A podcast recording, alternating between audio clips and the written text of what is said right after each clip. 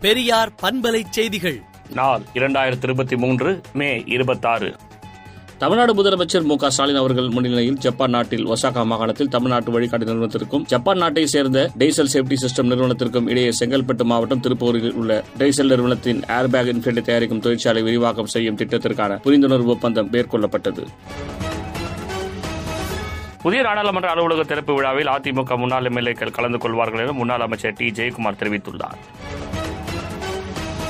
பத்தாண்டு கால அதிமுகவின் ஊழல் ஆட்சியில் தமிழ்நாட்டுக்கு வந்த மொத்த முதலீடு வெறும் பூஜ்ஜியம் புள்ளி எழுபது விழுக்காடு தான் என எடப்பாடி பழனிசாமிக்கு கே எஸ் அழகிரி கட்டணம் தெரிவித்துள்ளார். கிருஷ்ணா கோதாவரி படுகை பிரிவு அலுவலகத்தை சென்னையில் இருந்து ஆந்திராவுக்கு மாற்ற வைகோ எதிர்ப்பு தெரிவித்துள்ளார்.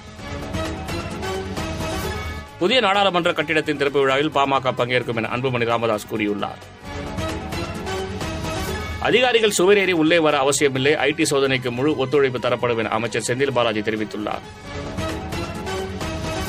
ஆருத்ரா கோல்டு ட்ரேடிங் மோசடி வழக்கில் மேலும் எட்டு பேர் கைது செய்யப்பட்டுள்ளனர் என்று ஐஜி ஆசியம்மாள் தெரிவித்துள்ளார். புதுச்சேரி அரசு பள்ளிகளில் ஒன்று முதல் ஒன்பதாம் வகுப்பு வரை பயிலும் அனைத்து மாணவர்களும் தேர்ச்சி பெற்றதாக அறிவிக்கப்பட்டுள்ளது. புதிய பாஸ்போர்ட் பெற ராகுல் காந்திக்கு தடையில்லா சான்று வழங்க டெல்லி உயர்நீதிமன்றம் உத்தரவிட்டுள்ளது.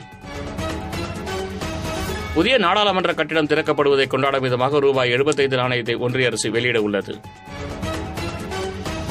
முதலீட்டாளர்கள் விரும்பும் மாநிலமாக தமிழ்நாடு சிறந்து விளங்கி வருகிறது என்று முதலமைச்சர் மு க ஸ்டாலின் தெரிவித்துள்ளார். இம்ரான்கான் மற்றும் அவரது மனைவி புஸ்ரா பிபி மற்றும் எண்பது பேர் நாட்டை விட்டு வெளியேற அதிரடி தடை விதிக்கப்பட்டுள்ளது. பதினெட்டாம் நூற்றாண்டின் மைசூர் ஆட்சியாளர் திப்பு சுல்தானின் வாழ் லண்டனில் ரூபாய் நூற்று நாற்பத்தி ரெண்டு கோடிக்கு ஏலம் போனது. விடுதலை நாளேட்டை விடுதலை டாட் இன் இணையதளத்தில் படியுங்கள்.